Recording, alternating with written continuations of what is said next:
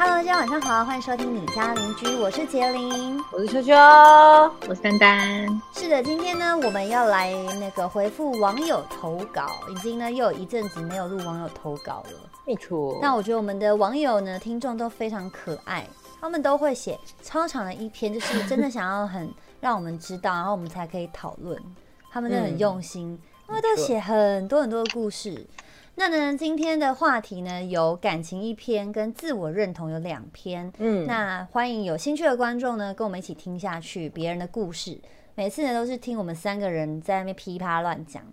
那今天我们来听一下观众的故事，然后大家也可以分享，嗯、呃，比如说你觉得有共鸣的话，就可以在留言处分享。然后也可以给我们大家五星好评。嗯、那呢，我们最近呢，影影片档呢也越来越多 YouTube 的听众，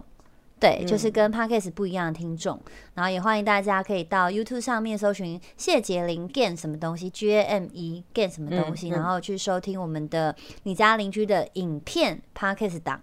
嗯，首先呢，第一个呢是来自于感情篇，嗯、那呢它的标题是来自男友前任与他们朋友的压力。他说 ：“Hello， 你好，我有一个很大的困扰，就是我交了一个男朋友。那呢，等一下我们就叙述这个男朋友叫男 A。男 A 呢跟他的前任交往大概有两年多了，那因为个性不合，所以就分手。”后来呢，就跟我们来信的观众交往了。但是前女友呢和男友的朋友圈大部分都有交叠。那前女友呢也认识男朋友呢有一大段时间了。所以呢，当我们的来信的女主角跟男朋友还有他们朋友出去见面的时候吃饭呢、啊，她都会默默的感到有压力。就是女主角本身会觉得有压力，哦、因为毕竟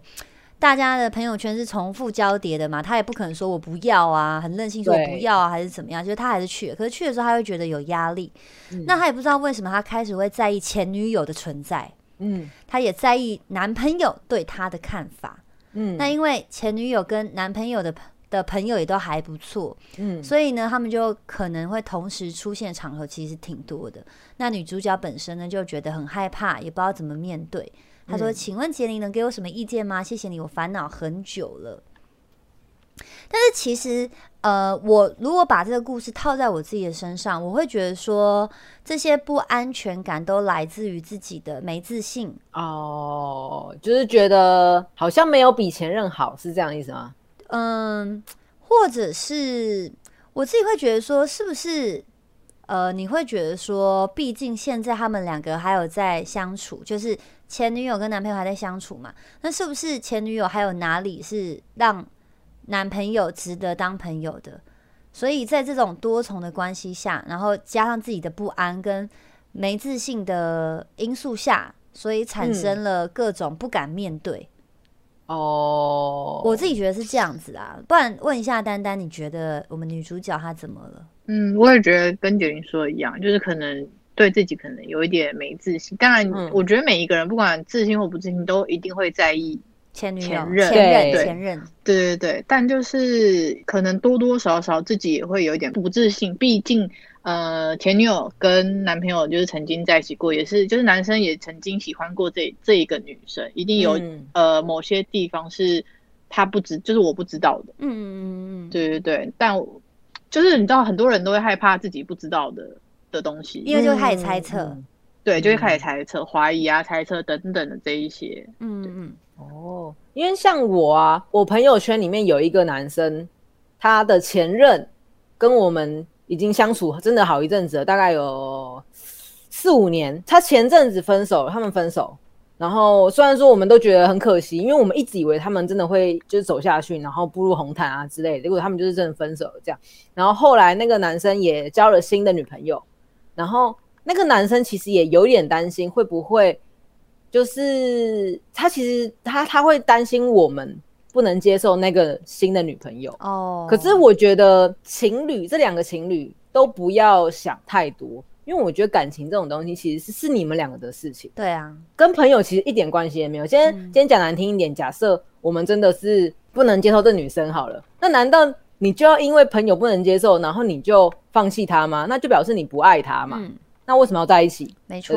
但是我觉得其实大部分的朋友应该是这样，就是他不会说他不能接受这个这个新的女生，除非、嗯、也不是说女生啊，新新的这个情人对象，嗯，对象对，除非这个对象真的很糟，比如说，欸，比较普遍见到可能是家暴，有一些动手动脚的行为，然后再可能是劈腿行为。那如果这、嗯、这这些事情发生，那朋友不能接受，这也是正常的嘛。那如果你今天真的发生这件事情了，嗯、你也不应该接受。嗯，所以其实对，所以其实我觉得，我觉得就是还，我觉得还是要回归到刚刚讲的，就是其实如果你今天是那个新的情人的那个人的话，不要想太多，然后做好自己，然后跟看你是想要说，就是跟那些朋友们就是多互动一点，然后你想要跟他们更认识，或者如果你今天真的不想认识，那我也觉得不用勉强，就是不会因为你没有跟他的朋友很好就怎么样，嗯、那这样子就表示你们其实也不合，没错，对对对，我我我觉得啦，今天你可以跟呃你的男朋友交往，那你男朋友现在选择的是你，你就必须要有很有很有自信，因为他现在选择的是他喜欢的是你。再来是我自己会觉得，因为嗯、呃，透过他的文字，我认为是他没有跟男友沟通这件事情。哦、嗯，那如果在没有沟通的情况下，这样子的不安全感一定会越来越累积越来越多，那可能就会导致之后会有、嗯呃、更多的小争吵、嗯、可能不是正式的面对问题的小争吵，而是其他因为你的不安而导致的小争吵，我觉得那就不好了。所以我的认为，如果今天因为因为我自己也会觉得说，今天如果我有一个男朋友，那他的前任女朋友 还, 还是跟他一样是朋友，我自己当然也会不安啊，那那个不安不是、嗯、我觉得不是来自于我我对自己没自信，而是我会我我我觉得在感情上我可能是一个希望我我可能觉得说我可能占有欲比较强，嗯，或者是我就不希望嗯、呃、就是我看到太多你们的接触而去幻想你们之前可能怎么样来去影响到我们的感情哦，因为我觉得人是一个很会幻想的动物。那尤其是在你不安或是不安全的时候，你就会往坏处去想，然后你就会有一点你知道吗，就是庸人自扰，我自己会这么觉得。但是回归到话题上，我觉得你应该第一个先跟你的现在这个男朋友沟通，说你呃这件事情造成了你一些困扰不安全感、嗯、那你今天不是不相信你的男朋友，只是说你多少还是会影响到，因为毕竟他是前女友嘛，嗯，对啊，毕竟还是会影响、嗯、再来是你前女友跟现在你的男朋友都还是很好、嗯、那你自己是一个后期才加入的人，多少的时候会觉得说会不会被忽略，如果真的被忽略的话，这内心就冲击会更大嘛、嗯、所以我觉得应该跟男朋友沟通之后，那看要怎么解决。如果男朋友死都不让的话，那我觉得这件事情卡在你的内心一定会很久很痛苦，然后不能解决，那我觉得早点放弃会比较好、欸、因为因为我觉得这件事情虽小不是虽小，看看似没有很大，看似虽小这看似虽小不是很大，可是我觉得它是一个很大的问题、欸、因为你今天会在意、嗯、你会产生不安全感，甚至他说他很焦虑也很害怕，嗯，这东西是慢慢累积的，累积到最后你可能对于这段感情你都已经开始产生怀疑了，那为什么不趁现在结束了？如果男我的我的前提是要是说男生不愿意去沟通，然后也不愿意配合你，或者你想办法解决。对对对，当然你不能不能很过分的说，从今以后你不可以跟他们出去了，从、呃、今以后有前女友你就不能了。嗯，当然这个就太过分了，嗯、可能还是彼此要有一些退步的空间、嗯。可是我觉得现在最大的解决方法就是跟男友沟通这件事情，告诉他你心情。哦、oh. 对啊，那看他要怎么样去解决，或者是嗯、呃，让因为有些人我认识的朋友里面也有人他是觉得说他后就是就是像他现在这样状况，嗯，然后他现在的女朋友也是产生不安全感，但是他觉得其他的朋友好像不肯定他是现在你好朋友的女朋友，他想要一个身份上的一个认证，嗯，所以只好由、嗯男朋友去解决这件事情。那男朋友怎么解决呢？就是去约大家出来吃饭，正式的介绍嘛，或者是在大家面前表现得更爱女朋友一点。虽然说这些行为有点做作，可是这是真正解决方法的其中一个方式。嗯，哎、嗯欸，好像是哎、欸，因为我朋友好像也会做这种事哎、欸，比如说我们可能去唱歌好了，但是那个他现在那个女朋友，他也会哎、欸，他不会那个女生不会唱歌，就是只要是 K T V 局，他都是只喝酒不唱歌，绝对不碰麦的那种。嗯，但是他们我就想说，可能不知道是不是因为那个我们那个朋友他会觉得尴尬还怎么样，嗯，所以有几次他约的局是去约去酒吧。然后那个女生对酒吧很熟，就想说是不是他故意就是要给那个女生就是表现机会，然后让我们很开心这样，会觉得她很棒这样。哦、对对，我觉得男生如果今天你女朋友跟你，哎，你的另你的对象跟你讨论这件事情，你也许真的是可以这样做、欸，哎，对啊，就是帮顾一下。就是就是照顾一下他，毕竟他有这样的感觉，也是来自于他真的是后期进来嘛。对， 对， 对， 对， 对， 对， 对， 对， 对， 对， 对， 对， 对， 对， 那如果他要他表现得很刻意的去。就是迎合大家，加入大家，那也许大家会觉得说，嗯、呃，干嘛有点太多了，对不对？因为你没办法抓到大家的内心觉得嘛，哦、所以由男主角主动去发起，让大家就是有没有去认识你的女友，然后更熟悉她，或者是在面前多表现、嗯、关心她一下。那女朋友当下觉得说你有被重视到，可能这些不安全感就会少一点点了。嗯、慢慢的焦虑可能也会越来越少。嗯，对啊，所以我觉得。反正感情上面，我觉得就是自己去想，只会往负面的情况想。除非你自欺欺人啊，嗯、男朋友劈腿，然后发现家里有发现一件内裤，然后你还因为太爱他，觉得说这一定是我哪一天买内裤，我忘记了。不然大部分人都会是往不好的地方想啊，不会往好处。对啊，所以最重要就是沟通，讲出来。我觉得一定要讲。嗯，不讲的时候就是分手那天才讲，那可能就太晚了。嗯，对啊。那我想问一下，如果因为他有讲到说有可能未来会有同时出现的场合，对。那问大家、哦，如果今天真的这个场合出现，你们会有什么好建议，或是你们会怎么做好了？嗯、呃，我觉得我还是会表现最自然的样子、欸，哎。哦，嗯、不会做太多刻意的事情。不会，嗯嗯，刻意的事情，你说例如在大家大大家就是都在的时候，然后就跟男朋友说舌吻我这样吗？我不太懂你刻意的事情是什么、欸，比如说刻意打扮啊，对不对？哦、oh. 之类的，或是平常可能不太会，嗯、呃，不太会穿这么低胸，然后今天穿很低胸这样、oh, 之类的，要给他那种气势存在。对啊，要要跟你讲说，我他妈的超正哦。Oh, 这个上面我倒觉得我还好，但是我会打扮，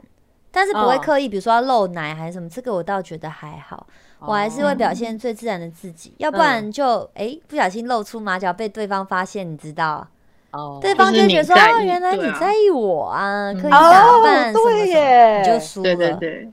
看，对啊，所以所以还不如做最自然的自己。嗯，对啊。那你们的心境会怎么样？心境，我觉得我应该是还是会多少有点慌张。哦，这是一定的，肯定的，肯定的。但是就是不要被发现，还是做、哦、做平常的自己。但是你们就是会赴约嘛，对不对？我会赴约耶。你我问你啊，你赴约比较好，嗯、还是让男朋友跟前女朋友的，还有前女朋友朋友们大家一起出去吃饭比较好？你哪一个会比较比较觉得有安全感？肯定是自己存在的时候会比较安全感、啊，因为你在现场可以看到所有事情发生啊。是没错啦，可是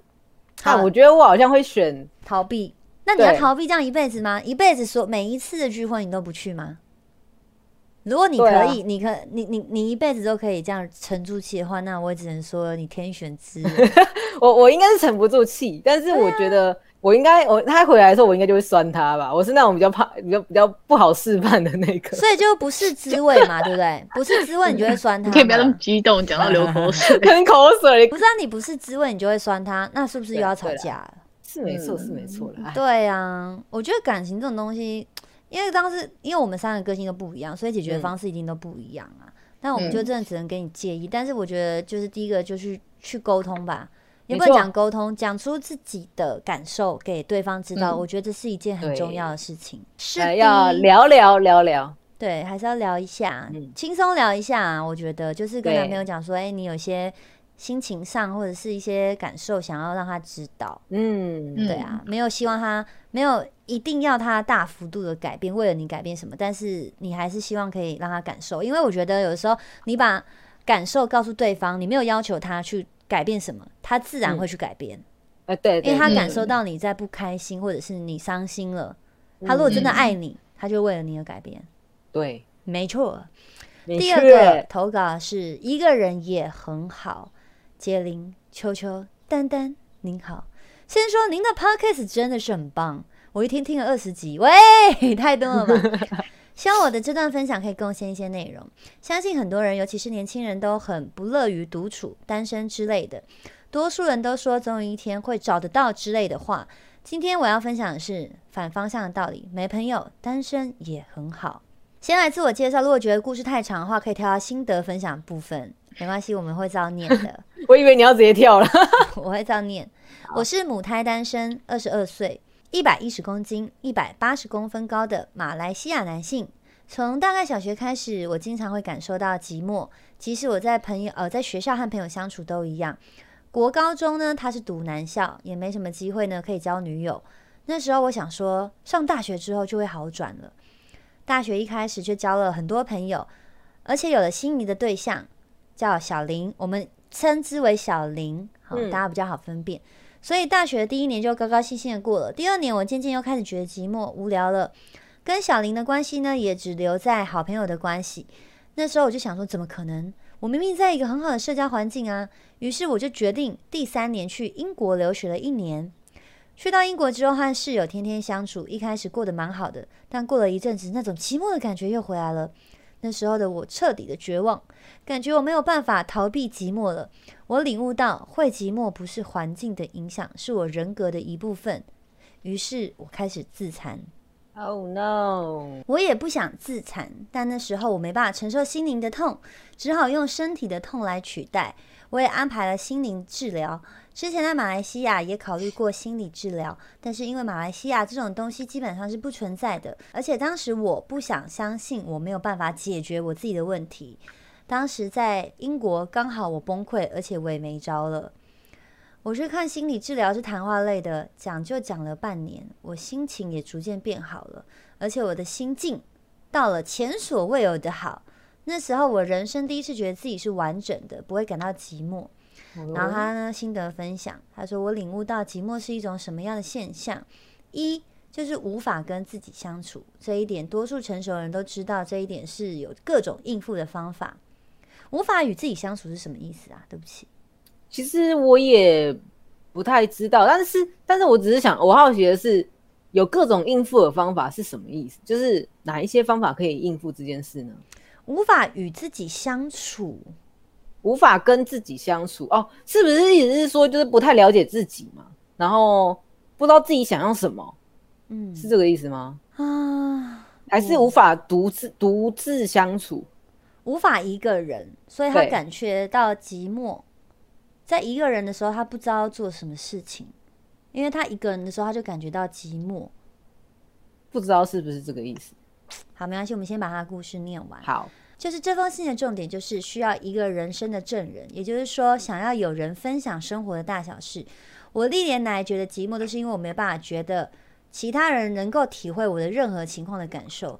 当我有任何开心或伤心的事都没办法确认我的感受是不是真的，而跟其他人分享之后，如果那个人可以明白感受到我的感受，我就会感觉被认同了，而且这个人也不需要 care， 就好像证人一样。如果我觉得这个理论很难懂的话，你想看，当你有负面情绪的时候，你会跟你的亲朋好友分享，你到底想要什么？求安慰吗？求解决吗？我想通常都不是吧，只是想要觉得这件事情发生，谁都会跟自己的感受一样。嗯，我觉得他这句话不对。嗯嗯，我觉得不一定，每一个人不一样，有些人就是求讨拍，对，有些人是真的没办法解决问题，只好找朋友去解决。对，有些人是抒发、嗯、他需要一个窗口。嗯，对，我觉得像我们刚刚讲到，如果是抒发这件事情的话、嗯、比较像比较像是他讲的，就是谁都跟自己一样感受，因为他觉得哦，不是只有我是这样子、嗯、不是只有我这样觉得，你也这样觉得，那就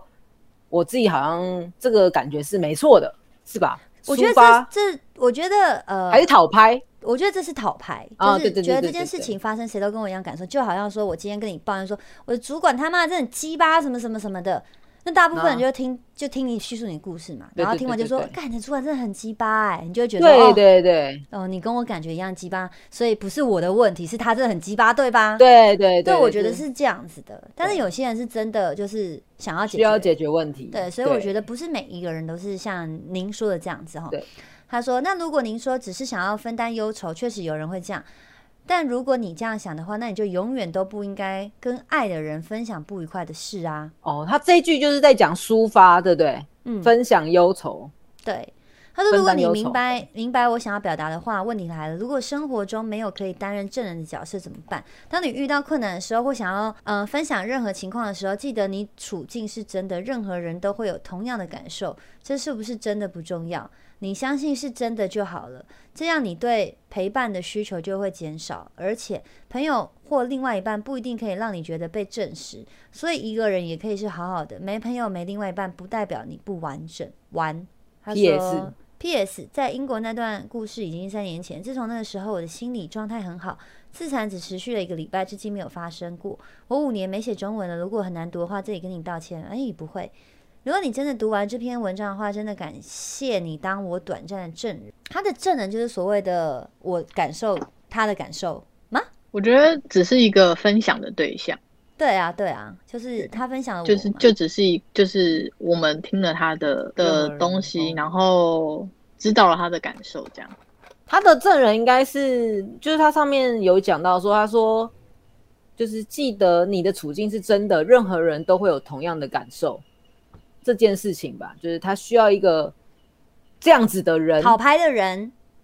我们简单的让听众简单一点的简单一点，就是讨拍人，就认同，对对对对，讨拍的人，对对对，嗯，只能说透过您的心见，我我非常开心的是，你的自残的事情就是已经解决了。然后你也面对自己的去找了医生，嗯，因为很多人当自己有病的时候，他不会承认他心里是有病的，他不愿意去面对，对，但是你选择面对，而且你也解决了，我觉得这件事情是很好的。对，嗯，呃，但是他说，所以一个人可以好好的，没朋友没另外一半，不代表你是不完整的。我觉得这个人这这句话对每一个人定义是不一样的，因为很多人会觉得说，没朋友没另外一半，我也可以过得好好的。当然，一定可以过得好好的，只是你少了很多，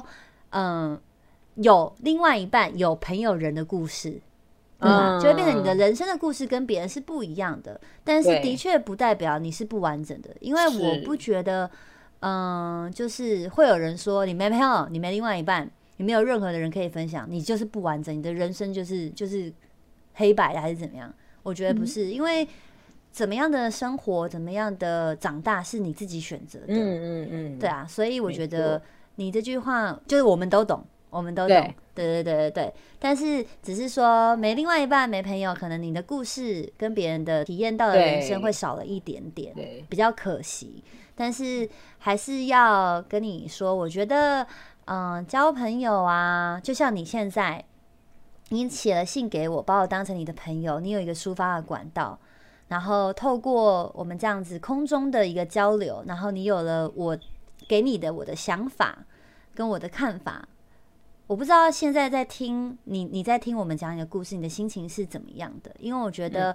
不管怎样，我给你的意见跟你相不相同，但是至少有一个人听到你了，甚至是不止一个人。我们现场有三个人，再来是我们的听众有几千人在听，我觉得那个感觉是不一样的，因为你的故事被大家听到了，然后很多人也可能有不一样的想法，写在我们的下方留言。我觉得这一切都会是好的，所以我还是鼓励大家有嗯、呃、交朋友。就是可以去看到更多人生不一样的方向，不能讲方向，不一样的是就是会有不一样的经历啦。对啊，对啊，对啊。但但是就是我我在想，我我我猜啦，这是我自己想法，就是我在想说他会不会是想要跟大跟一些人讲说，因为有一些人真的不喜欢社交，不喜欢交朋友，嗯，那可是可能家人亲人，因为是亲人嘛，所以你一定会。会会有接触，那那些家人亲人可能就会叫他说：“哎，欸，你为什么一直都要一个人？你可以出去交朋友啊！”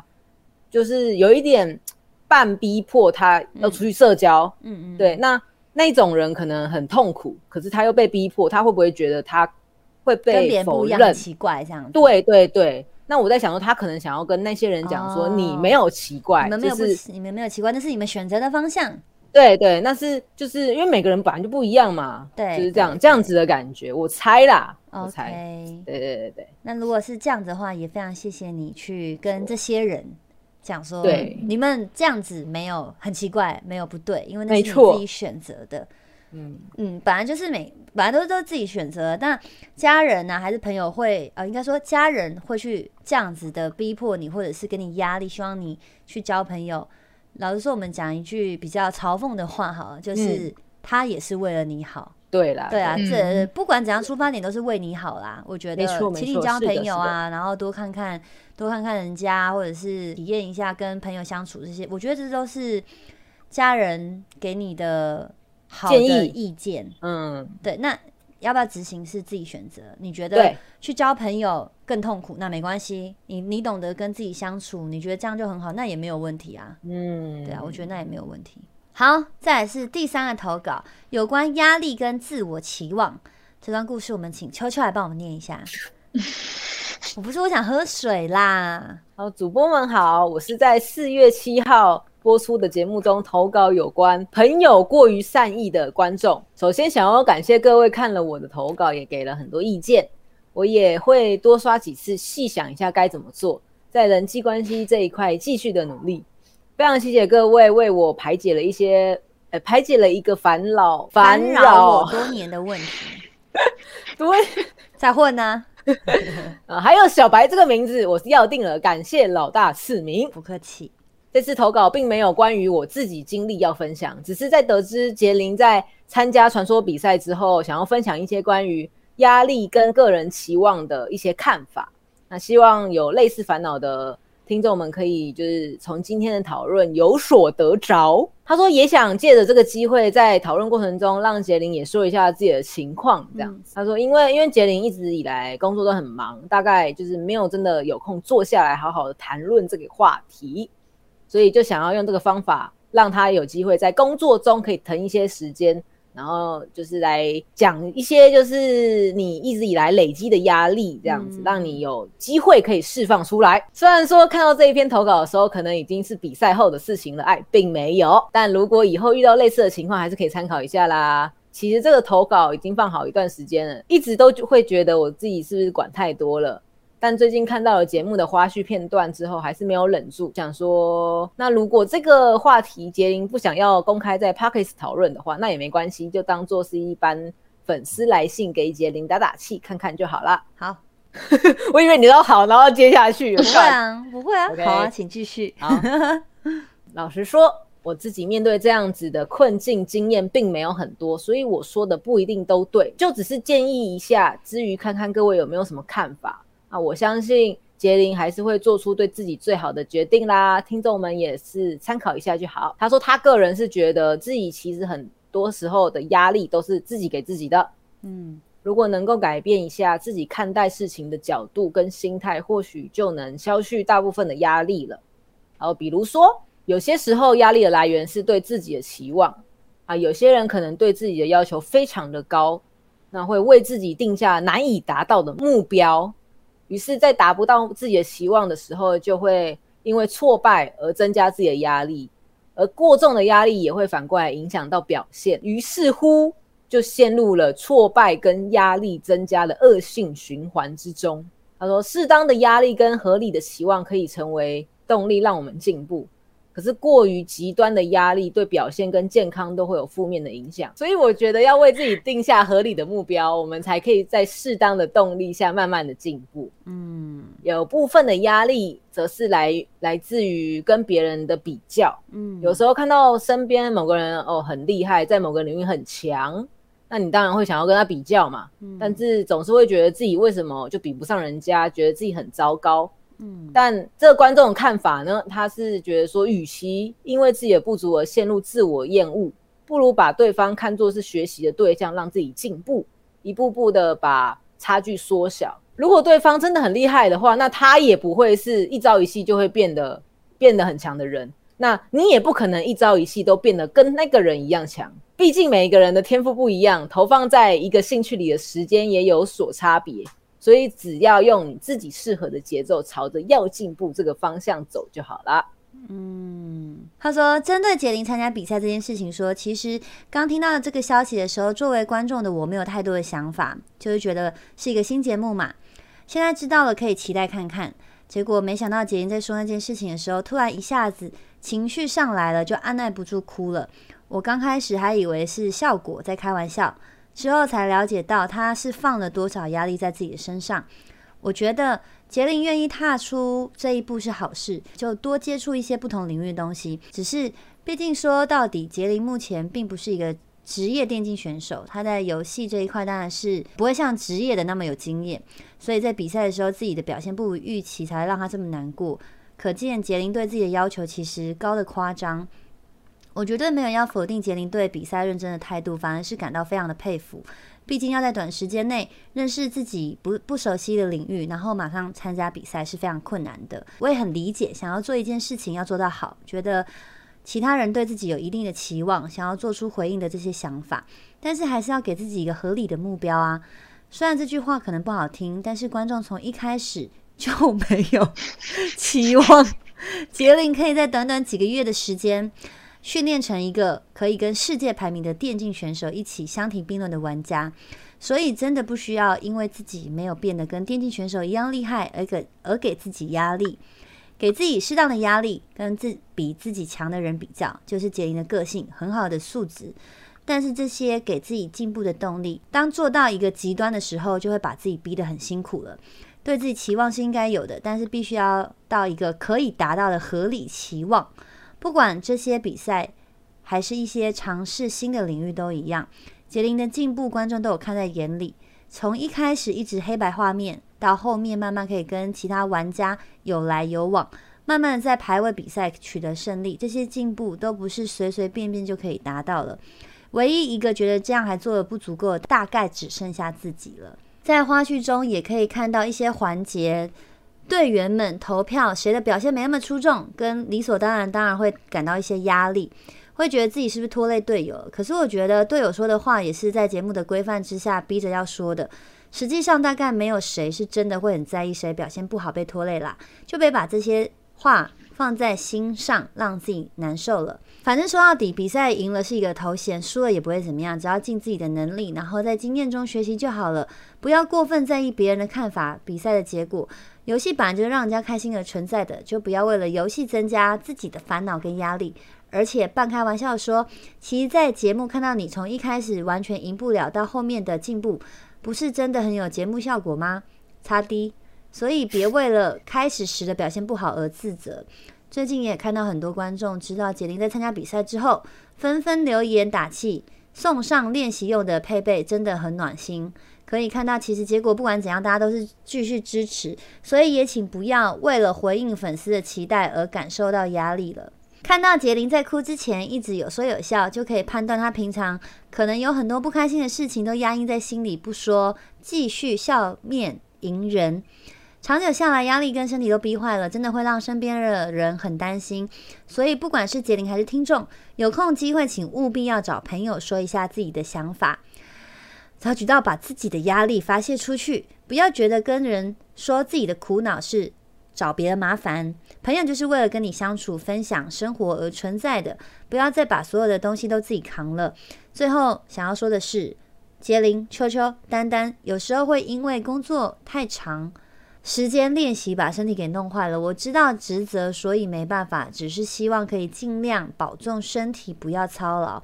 希望各位继续赚好赚满的同时，最重要是开心。如果看到这篇投稿的时候比赛还没结束，也祝比赛顺利，希望杰琳之前受伤的地方赶快痊愈。哦，我念了几分钟的故事。诶，这个故事呢，其实我觉得呃整体上它就是说，因为我之前参加了一个呃游戏的比赛，那这个游戏呢，我是从零开始。那收到呃制作单位的通知，也是说哦，大家的可能起手点是差不多的，压力不用太大。那一直以来，呃，我不太喜欢这种类型的游戏，因为我不强。那就像信说的，游戏是拿来享受的，可是当你把它认真之后，你就会觉得很痛苦嘛。有压力，对，有压力。因为我不喜欢这样的游戏，就是因为我不擅长，所以我就觉得说，那反正我有其他更多的游戏可以选择，所以我就去选择其他类型的游戏。但后来有让有了这个邀请的机会，我觉得说，哎，那我是不是应该跨出自己的舒适圈？所以我就下定决心去参加比赛了。嗯、那当然，后来发现其实其他的队员们都非常的强，那自己是一个从零开始的人啊。我本来的个性就是比较。像也不能说像男生啊，比较我觉得你是对自己的要求会比较高，就是不管任何工作，就是你都希望有好的表现，嗯，就是有好的表现，就是没有你没有要求自己要像电竞选手一样强，可是你会要求自己至少呃，就是像你说的，不要拖累到队友或者是怎么样。我觉得犯错每个人一定都会犯错，但是。不要成为负担，就是又是另外一件事。就是你至少要有一定的、嗯、呃能力，你才有办法，就是不成为人家的负担，甚至可以帮到队友这样。所以我觉得你给自己的压力在、嗯、在这边，而不是你真的想要变得跟电竞选手一样强。对，没错，就是大家可能会觉得说啊，就是呃决定就是还是表现到你自己尽力的样子就好了。可是我觉得你不去尝试，你怎么知道你自己的？就是极限，对，极限到哪里？所以当我进步进步进步之后，观众可能会觉得说啊，杰迪你这样已经很好了什么，可是我当然会觉得不够好啊，因为既然你今天已经决定了你要去比赛，那你就不能有这样的心态、嗯、你就是要必须突破自己，一直突破，你才会知道哦，原来自己极限到哪里，那我还可以再继续到哪里。那当然旁边身旁的人看了会很担心嘛，觉得说哎、欸，只是一个比赛，你又不是电竞选手，短短几个月不不, 不用这样子吧，可是我觉得那就是一个负责任的态度。对对对，我刚才想讲就尽责嘛。对啊，那就是负责任、嗯、你既然都已经决定了，你就是要把自己就是表现到最好。当然就是过程很痛苦，可是我觉得那个过程很痛苦，到最后开花结果的时候，你就会享受前面的痛苦，你就觉得其实那个痛苦带才会带给你最后嘛。虽然有的时候可能结果不会是好的、嗯、但是至少你最后、嗯、我们我很幸运，我们最后虽然说我们还没打城市赛、啊、因为防疫期间、嗯、但是我们打了一个线上比赛，然后最后我们的队伍有获胜了，我就可以在那一刻我更加的兴奋跟开心、嗯、因为有一种得来不易的感觉，就是我拼了这么久，然后几乎没什么休息努力，我终于看到自己的进步幅度可以这么大，原来我可以极限到这样，原来我这么讨厌这款游戏，可是我其实还是有办法可以就是 hold 住自己。嗯，就是我觉得这是面对压力重新认识自己的一个方式。当然就是呃，就像观众说的啦，就是长久以来压力跟身体都会逼坏，这是一定的、嗯、可是像我觉得可能听众有人跟我的个性是很像，你要他停下脚步，你觉得有可能吗？不可能吧，三十几年来都这样了，你突然跟他讲，我觉得我现在已经算有很大的进步、欸、在一直被我妹干掉的情况下叫我休息，然后不要一直玩，呃，不要一直就是工作，我觉得我现在已经有进步了，就是有放慢自己的脚步。嗯，对啊，可是你要像这样个性的人哦、喔，去突然变化，我觉得不太可能，他还是会把自己逼到极限，因为他的个性就是这么的激烈啊、嗯嗯，我觉得是这样啊、哦，但是还是很谢谢你关心我们三个人，我们三个人就是最近都休息得非常开心，已经休息到烦恼了，啊，完了，嗯、怎么会又要延到七月十二号呢？糟糕了，糟糕了，这个怎么办呢、啊？这个人生好像有一点像在坐牢了。再这样下去，我就要把 podcast 拿去我们主频道放了，太混了吧？对啊，但是就是很谢谢你来信的那个打加油打气。那如果其他听众不知道其实到底杰琳发生什么事的话，其实可以搜寻我们的 YouTube 谢杰琳，嗯，那里面会有一个传说对决的比赛，就是我为期拍了一个两个半月的一个影片记录 vlog， 这样给大家看，嗯，嗯。呃看到某些片段的时候，会觉得蛮难过的。就是我自己觉得啦，观众观众可能有跟到实况，也是觉得蛮难过，因为我就是这么坚强的一个人，然后在大家面前然后啜泣哭还逼切，这样蛮尬的。大家可以去看一下那个影片。然后呢，也希望呢，嗯、呃，今天来信的大家，我们都有回答到你真正想要听的。那有更多问题的那个朋友也可以继续来信。我们是没办法真正解决你的问题啊，但是就是真的我们会把你当做我们的朋友一样，那告诉你们我告诉你们我们三个人给你的建议或者是参考或者是想法，但是最重要你要怎么决定去解决还是你自己本人知道，我们没办法知道。对啊，好，就是这样，欢迎大家继续来信，因为你们来信我们就可以少更多要想的 podcast 主题，这就是秋秋想要讲的话。